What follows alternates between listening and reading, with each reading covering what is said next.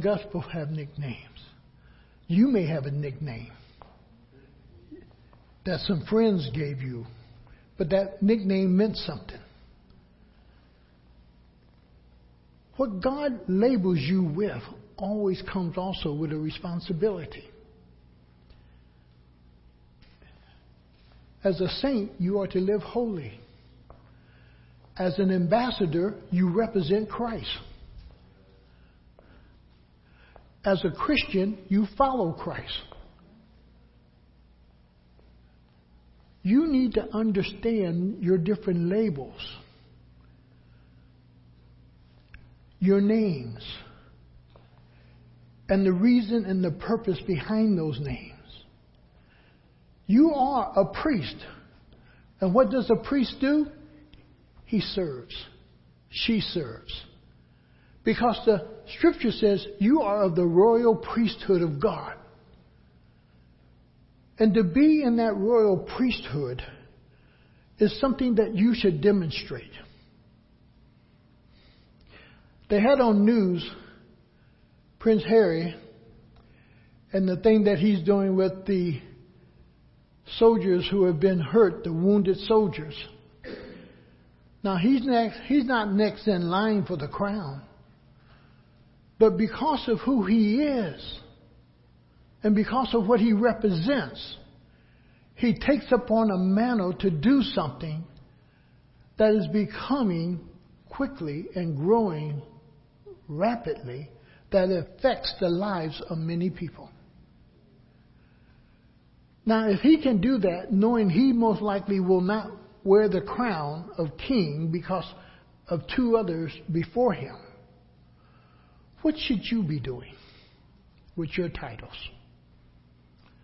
How should you be living because of your titles? You are somebody that God chose to represent Him, to live for Him.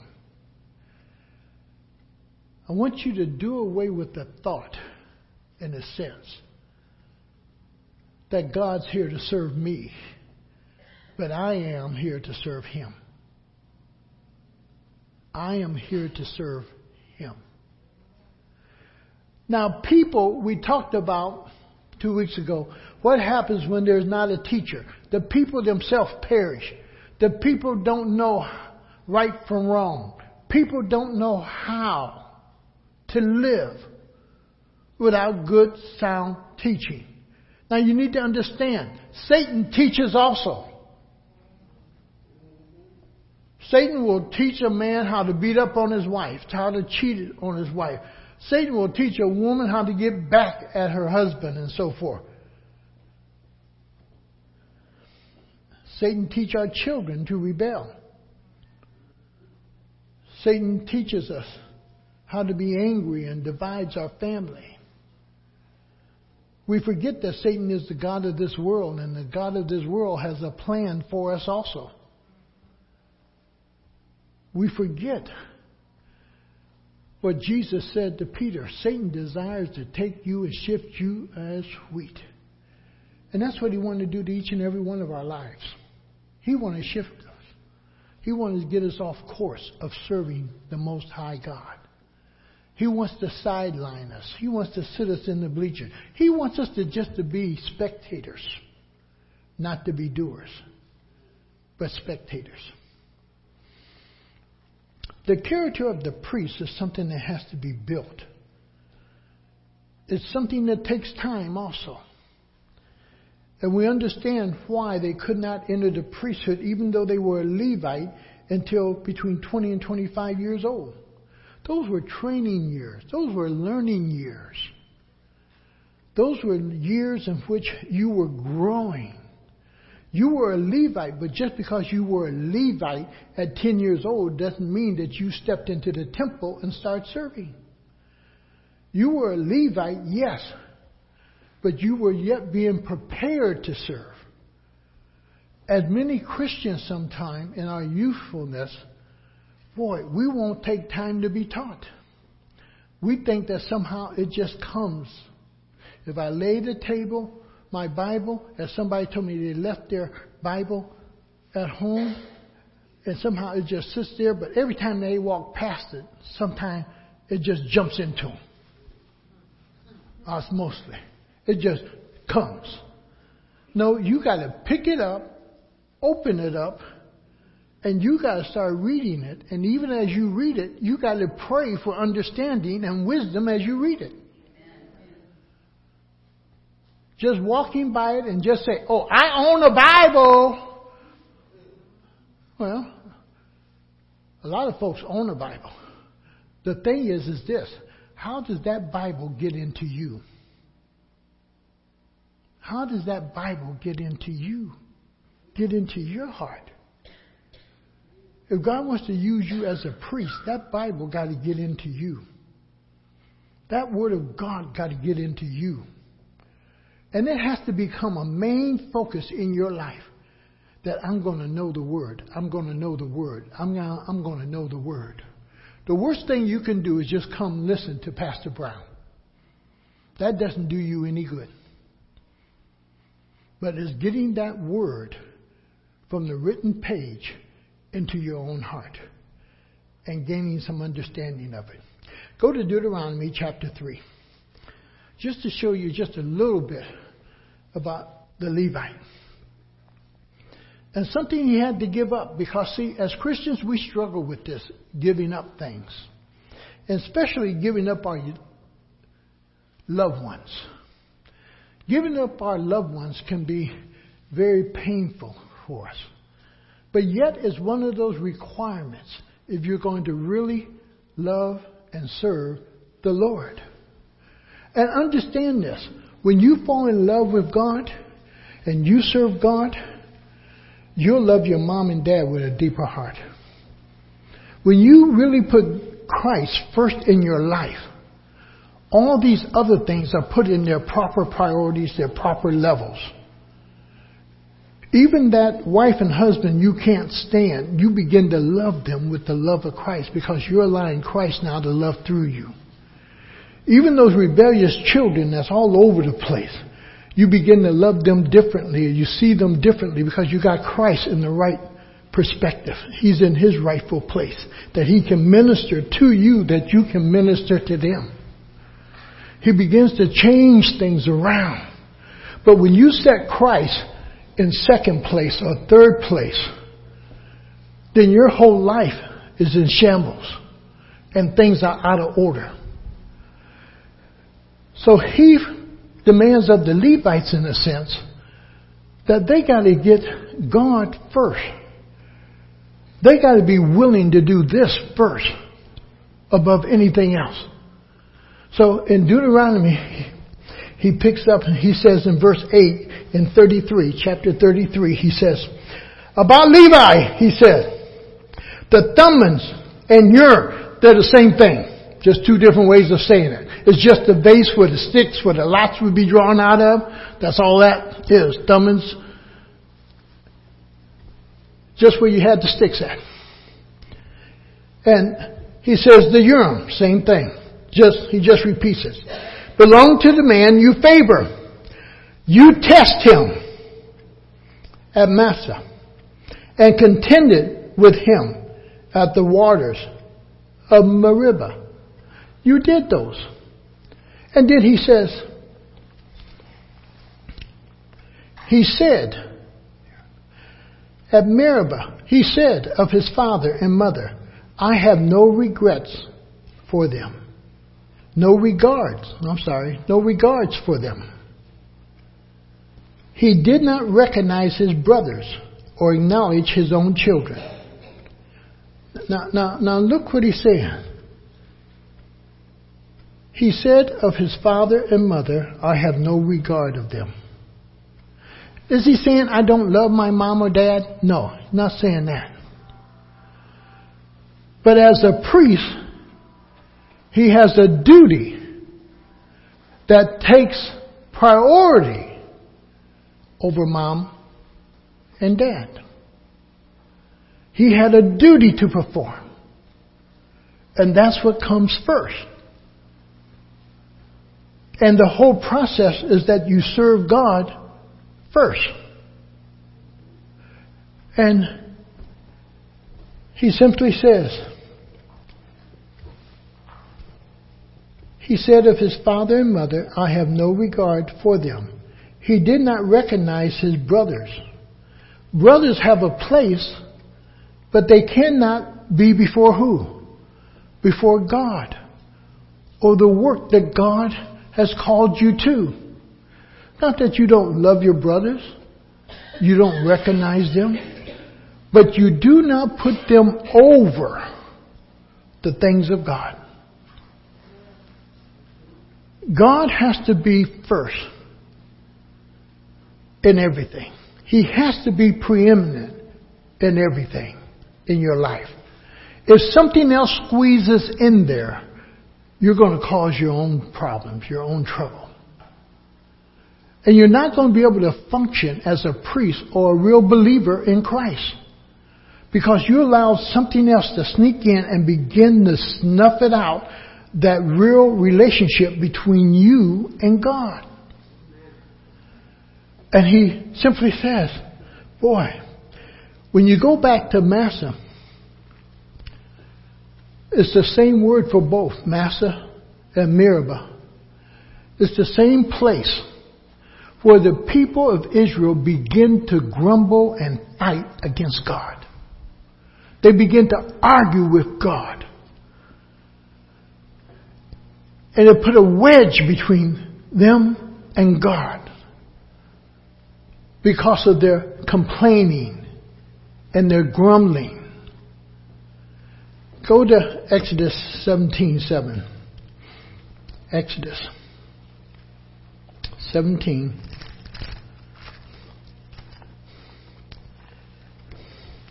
And it says, And he called the place Massah and Meribah because the Israelites quarreled and because they tested the Lord, saying, Is the Lord among us or not? Is the Lord with us or not? And they begin to just complain and constantly criticize about the things of God. Now, the priests were the ones who had to come in and settle some of that down. But here are the people. They're murmuring. They're complaining. And they're constantly at it.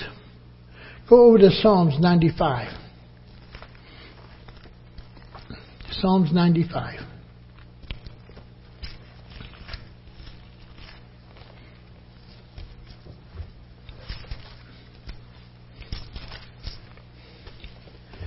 Go to verses 8 and 9.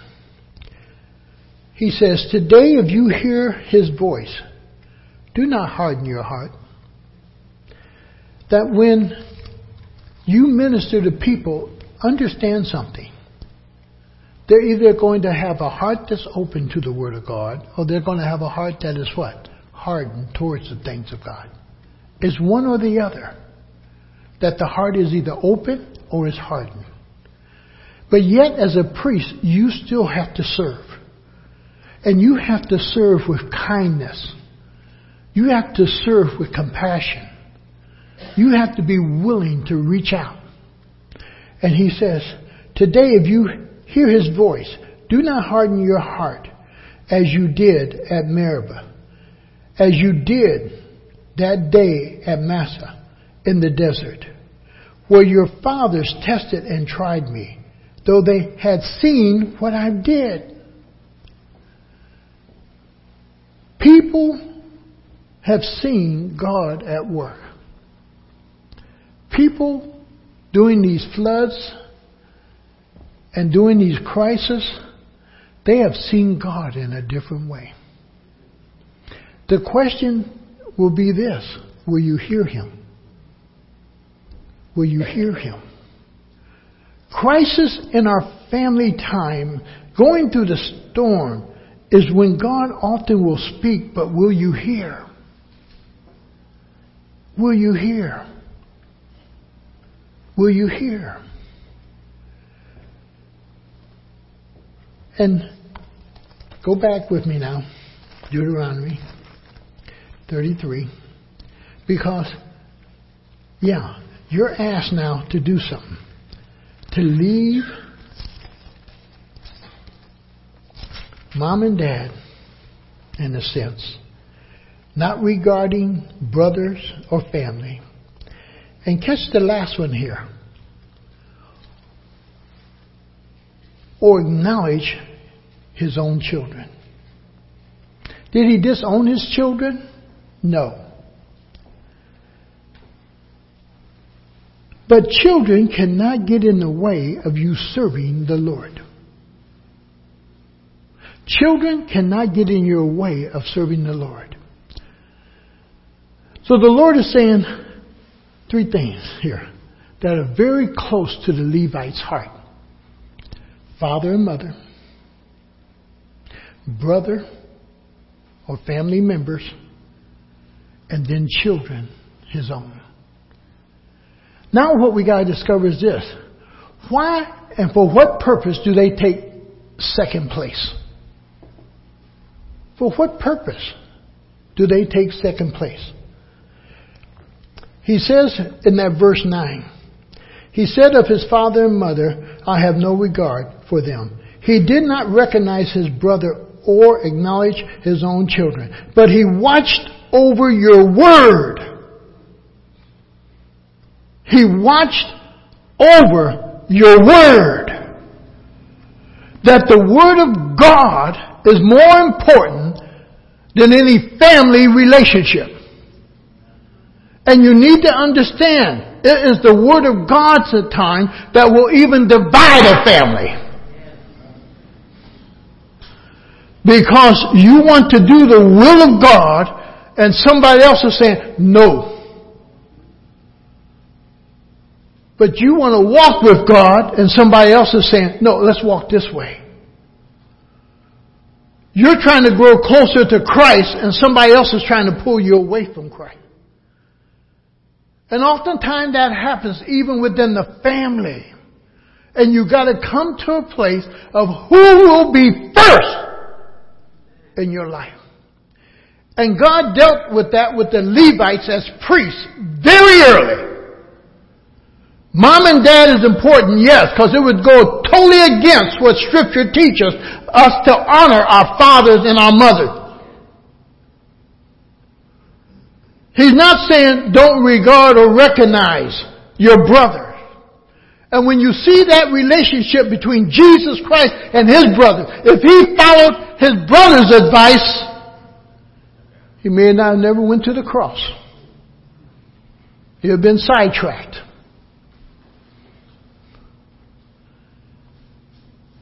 But your focus got to be on pleasing God. And the Levites were appointed as priests to guard the Word of God and the covenant of God and to care for the temple of God, the sanctuary of God, and to minister to the people and to teach the people. And you are a priest and you should care for the temple of God or the sanctuary of God or the church of God. The temple is your body. That's where God dwells.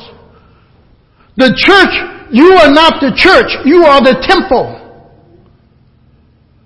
The church are the called out ones, the assembled ones, and we assemble together, and that is the church. It's in our meeting that we are the church, and we function like the church. But where God dwells at is in my temple. Right in here. Right here. And he says, they were to watch over your word and guard your covenant. That's the job of the priest. Could not put anything else before it. That's what came first. That they guarded the Word of God and the covenant of God. And then he goes a little further. He says, He teaches your precepts. He teaches your precepts, not His. Not His. God's precepts are what are taught. God's standards are what are taught, not his own. It's not about how he feels or really what he thinks. It's about what God says and doing that. And he says he teaches.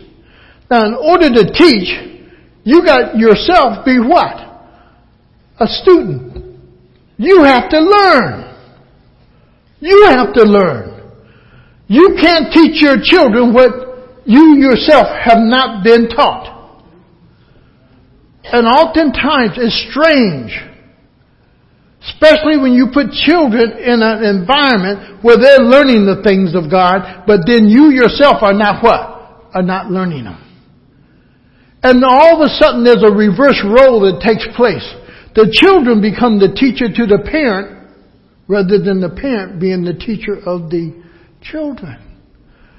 And children who come to church without their parents will usually start going back home telling their parents what they're learning at church and the Parents have no idea of what they're talking about.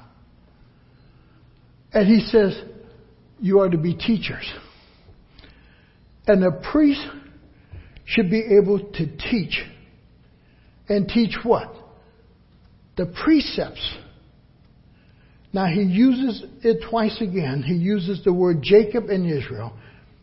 He teaches your people your precepts to Jacob and your law to Israel. Israel and Jacob's the same Israel. He offers incense before you and who burnt offerings on your altar. Bless all his skills. He's more than just skillful in what? In the word. King James and the mother translation say, bless the Levites. Bless the Levites. Here it is, bless the skills. Because he's doing more than one thing. He's doing more than one thing.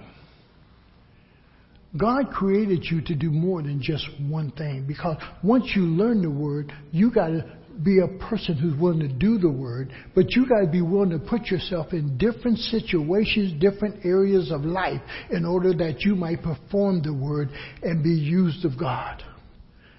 And he says, bless him with all his skills or all his endeavors and all that he does. Bless the Levites. And he says, bless all his skills, O Lord, and be pleased with the works of his hands the works that he does. Be pleased with it. Be pleased with it, whatever he's doing with these hands. Be pleased with him. Whatever your hands find to do, do it with all your what? All your heart, all your might as unto the Lord. Do it! Whatever these hands find to do, you do it for His glory. You do it for His praise. You do it for Him. And when you do and you live that way, God blesses. God blesses. And He says, bless those Levites, bless their skills, bless their work. Now, listen here because see, this is something the Levite that even with God, if you are really serving God, you don't have time to fight your enemy. If you're really serving God, you don't have to fight your enemy. Remember what scripture says, if God be for me, who can be what? Yeah, because God don't want you fighting the enemy over here when he got something for you to do here. What's more important is here. And you trust God then to keep the enemy what? Obey. You believe God that He'll fight your what? Your battles. Why? You're focused on Him.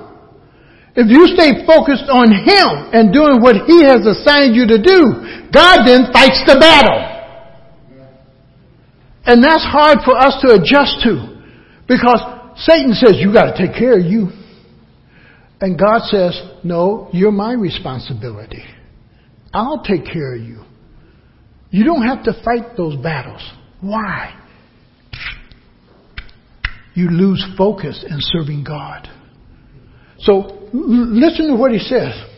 He says, smite the loins of those who rise up against him. Lord, you fight his battle. Those who come up against your priests, you fight their battle. Why? They got to be watchmen over your word and over your covenant and over your temple, over your sanctuary. They ain't got time. That's why a Levite could not go out to war. That didn't mean he didn't travel with the army, because when he traveled with the army, he still did the teaching. He was still keeping the covenants of God and ministering to the people but he could not engage in the battle. And there's a lot of things in church and in this world today that you could leave this pulpit from and start preaching about it. Charlottesville, we can start preaching about that. All life matters, we can start preaching about that. Un- injustice, we can start preaching about that. There's a lot of things that we can start preaching about, but that's not what we're called to do. We're called to preach God's Word and guard His Word and guard His covenant. And Satan will get us running down the rabbit trail.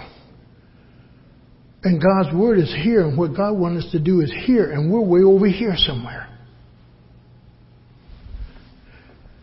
And He says, Smite the loins of those who rise up against him. Strike his foes till they rise no more. Why?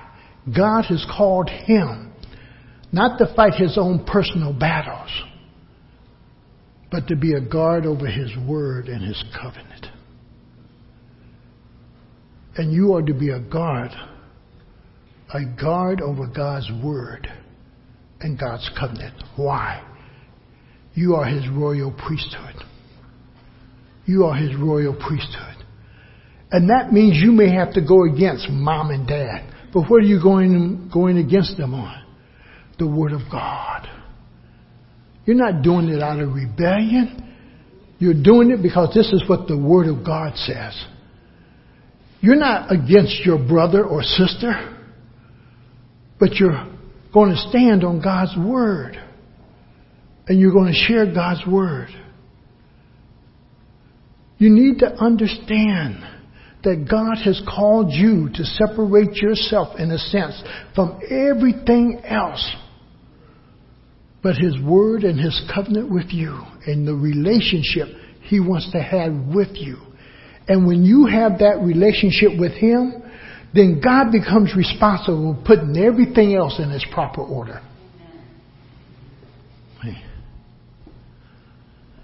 And that's important to be able to recognize. Now, go to Ezra chapter 7. Just want to bring out a few more characteristics about this person, the priest. We take our Christianity oftentimes for granted. And we are a people that what Scripture says, when it says, do not ne- neglect so great of salvation. We neglect the privileges that we have as being the children of God.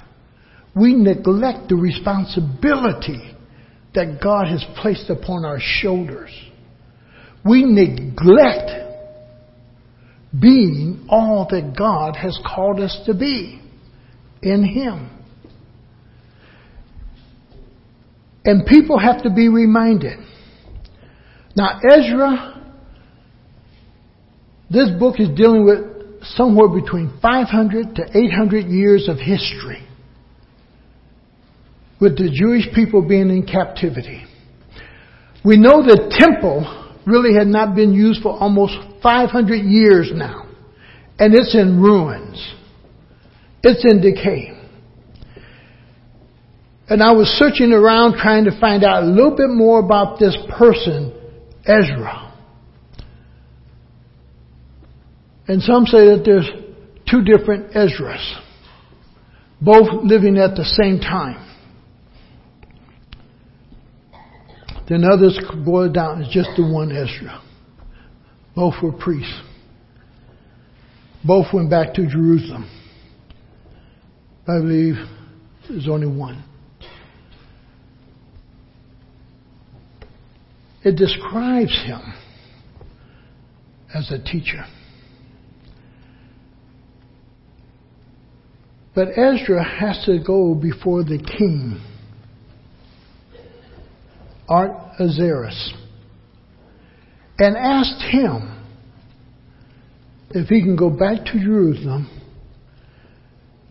And here comes the wisdom of Ezra. He knew he couldn't do the job by himself. That he asked him, could he take some of his fellow citizens back with him? And the king was so moved by the hand of God being upon him that he says yes. And provides everything that he has need of.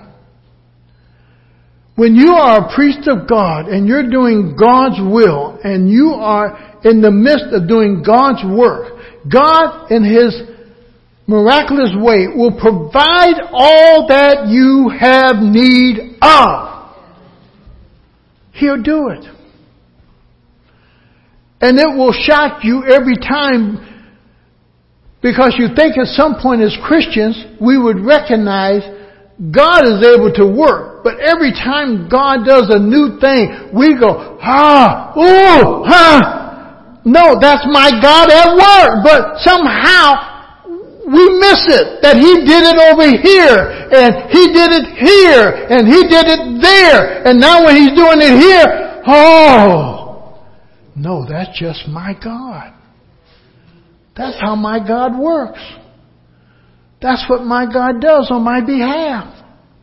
My God is just doing and fulfilling His responsibility towards His servant, towards His saint, towards His royal priesthood. He's just doing what He promised He would do. So, pick up with me in chapter 7. Pick up in verse 6. This Ezra came up from Babylon. He was a teacher. Look how it describes him. He was a teacher. He was a teacher. A teacher is someone who just loves to teach. I think today in teaching, we're hiring, hiring professionals who don't love to do what they really are being paid to do. They do it because of the money. Uh, what's that? What's that movie we watch, Elaine, um, with the girl who wants to be a teacher? Uh, and uh, Anna Green Gables, Gables or Greens or something, you know, and Anna Green Gables. And this young girl wants to teach. She's teaching when there's nobody to teach. But she wants to teach. And she starts teaching around about 16, 17 years old. And she's teaching in a private school. But she loved to teach. Wasn't making much money. Because the thing was not about money. It was about what? Teaching. And she loved to teach. That's a little bit about what preaching is. It's not about money. It's about teaching. It's not about how much you get paid every time you witness. It's about that you love to teach someone. You love to share with someone. And you are a teacher. Nowhere in the Bible does it separate the church and clergy and laity. Nowhere does it separate. You are as much of a pastor and teacher and preacher as I am. That's what you're called to do as a priest.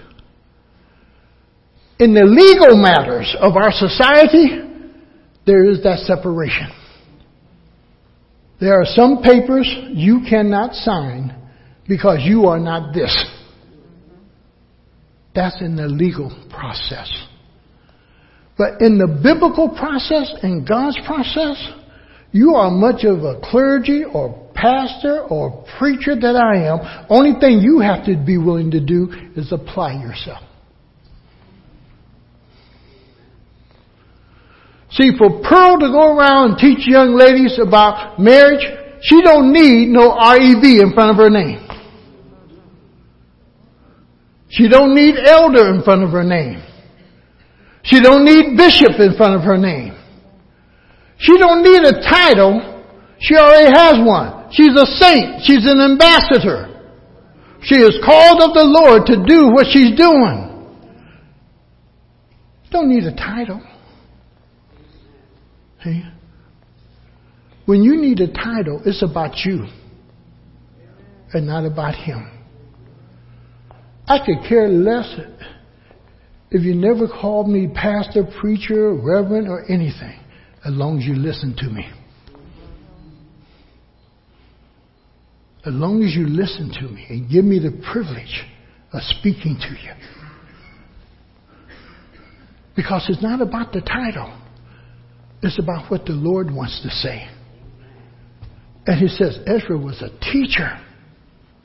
A teacher. And he says it a couple of times in this text. He was a teacher. Now catch the second thing. He wasn't one of them lazy teachers that just come off the top of his head. It says he was well versed.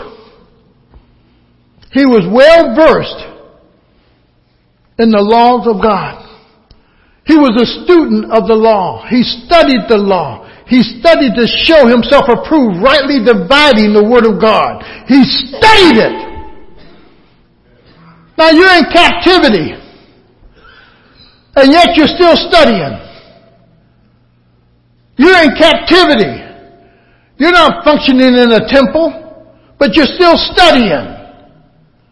He was a teacher who was well versed in the Word of God, and he was a scribe or a copier of the Word of God. He was one who was writing down the Word of God. He was not one just reading, but he was also writing.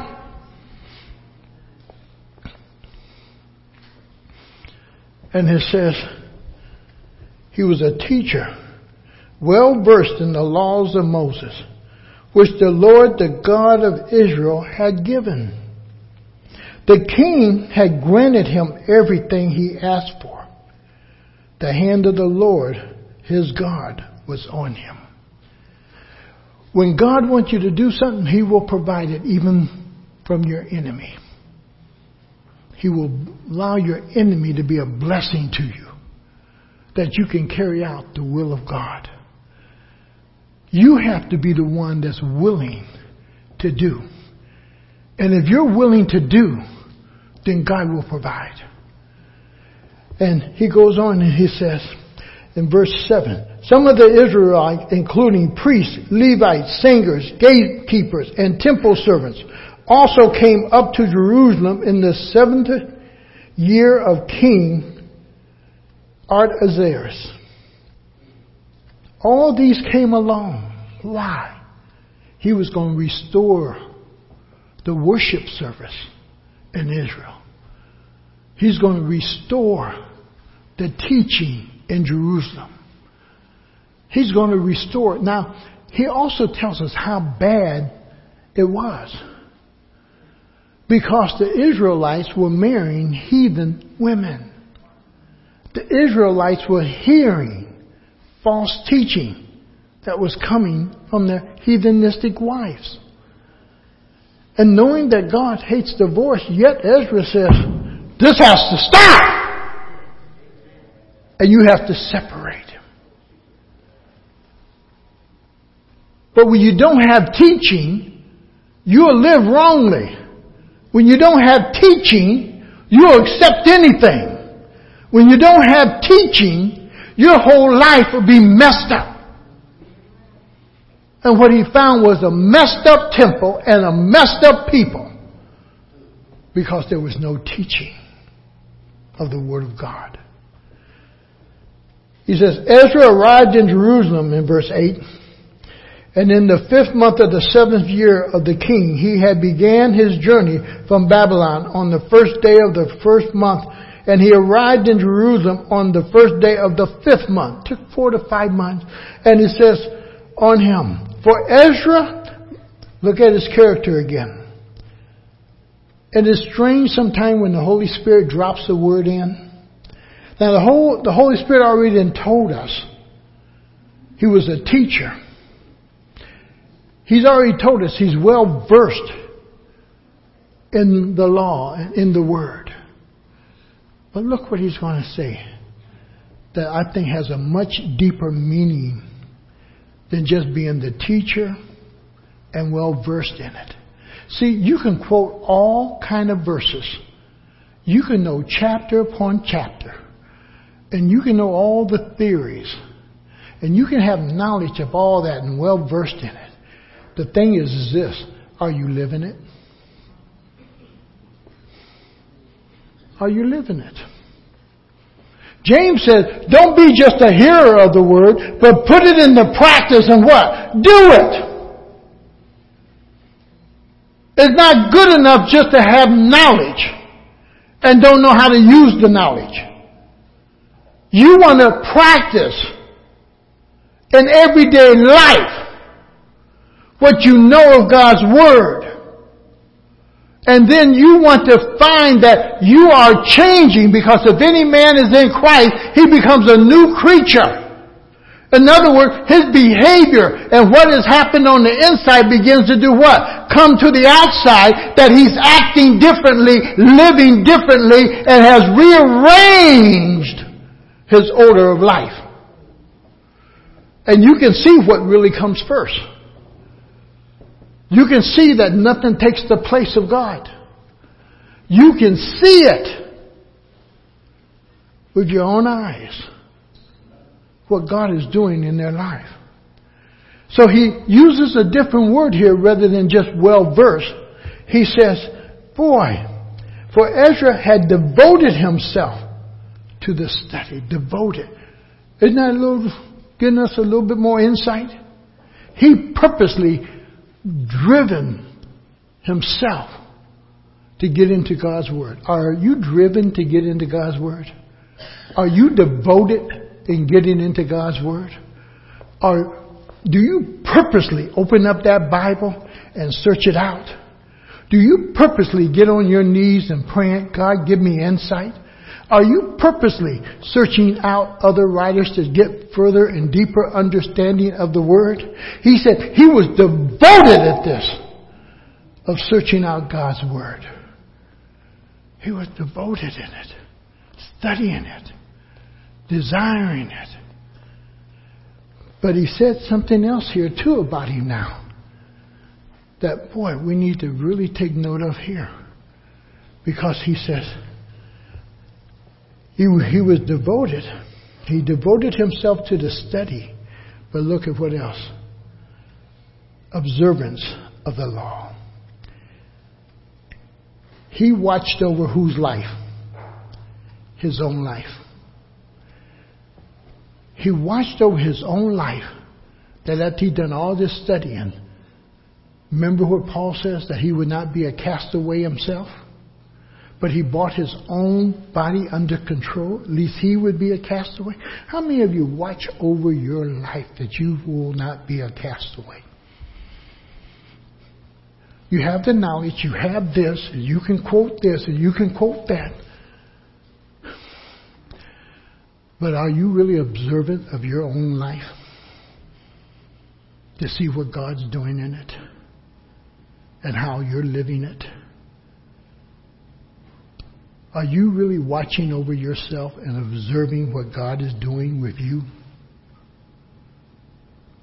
Because the Word of God that is in you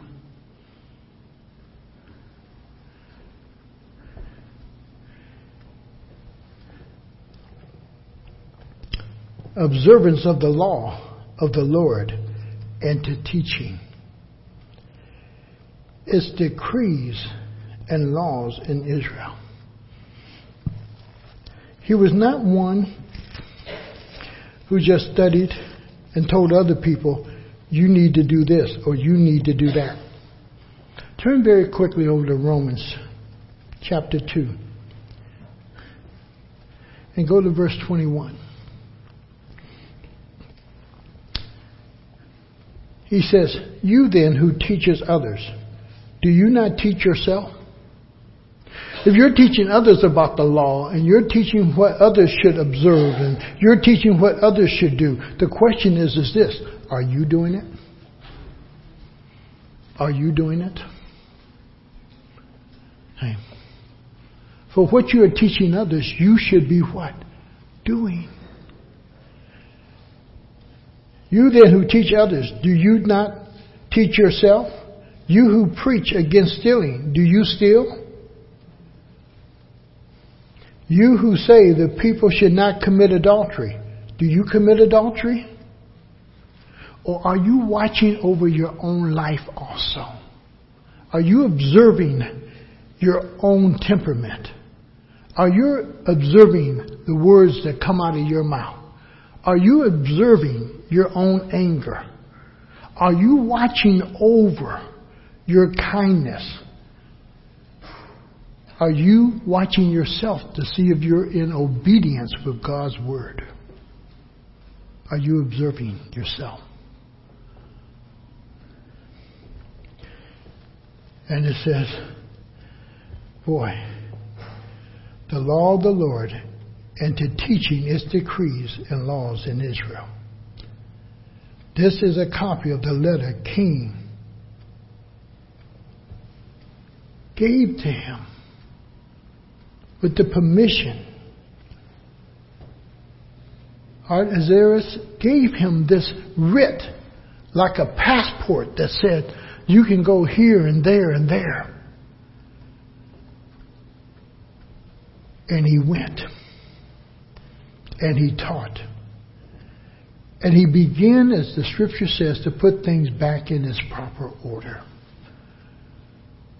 Without teaching, we're out of order with teaching, it helps us to put things in their proper order. That we might serve the Lord in a manner in which He has called us. It becomes your character. It becomes who you are. And you recognize you are a priest, one who serves God, one who teaches others, one who observes the things of his own life and the life of others. That you are one who intercedes between God and man. And you're always ready to do God's bidding. You're ready. Look at the last verse here. Go to verse 25.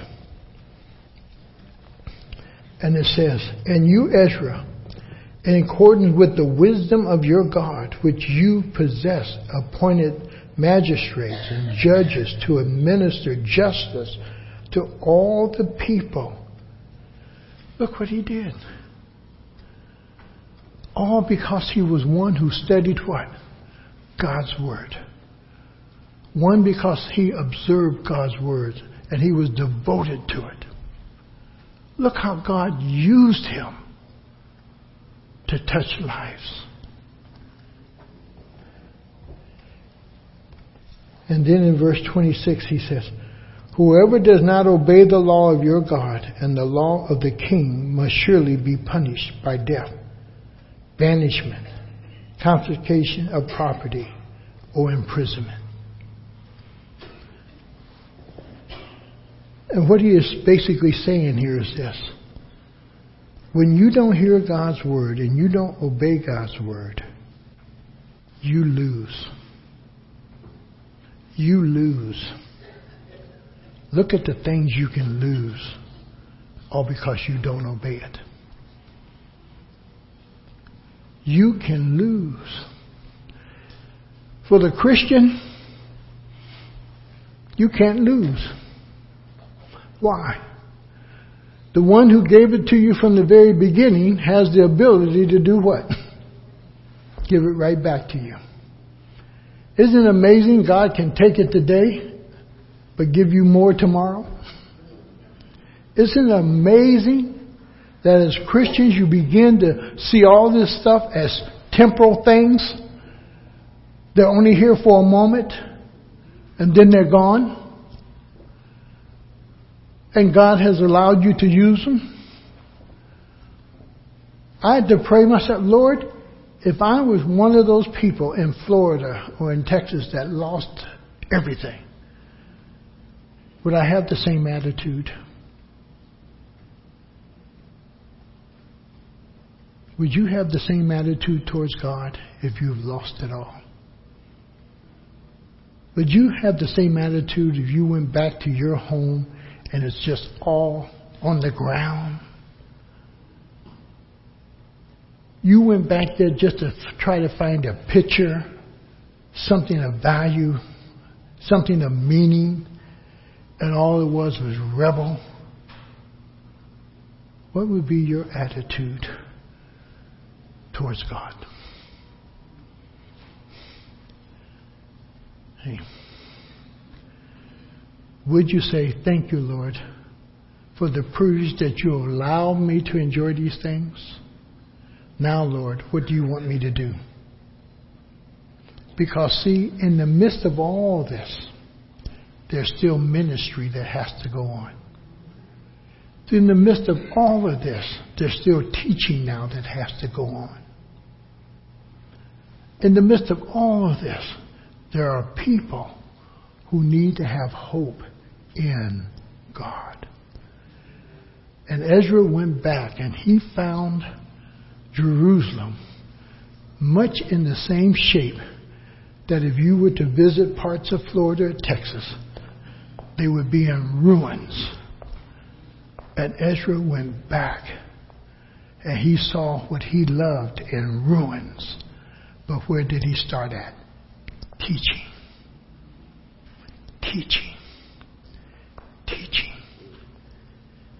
And when you find a messed up life, you have to start with what?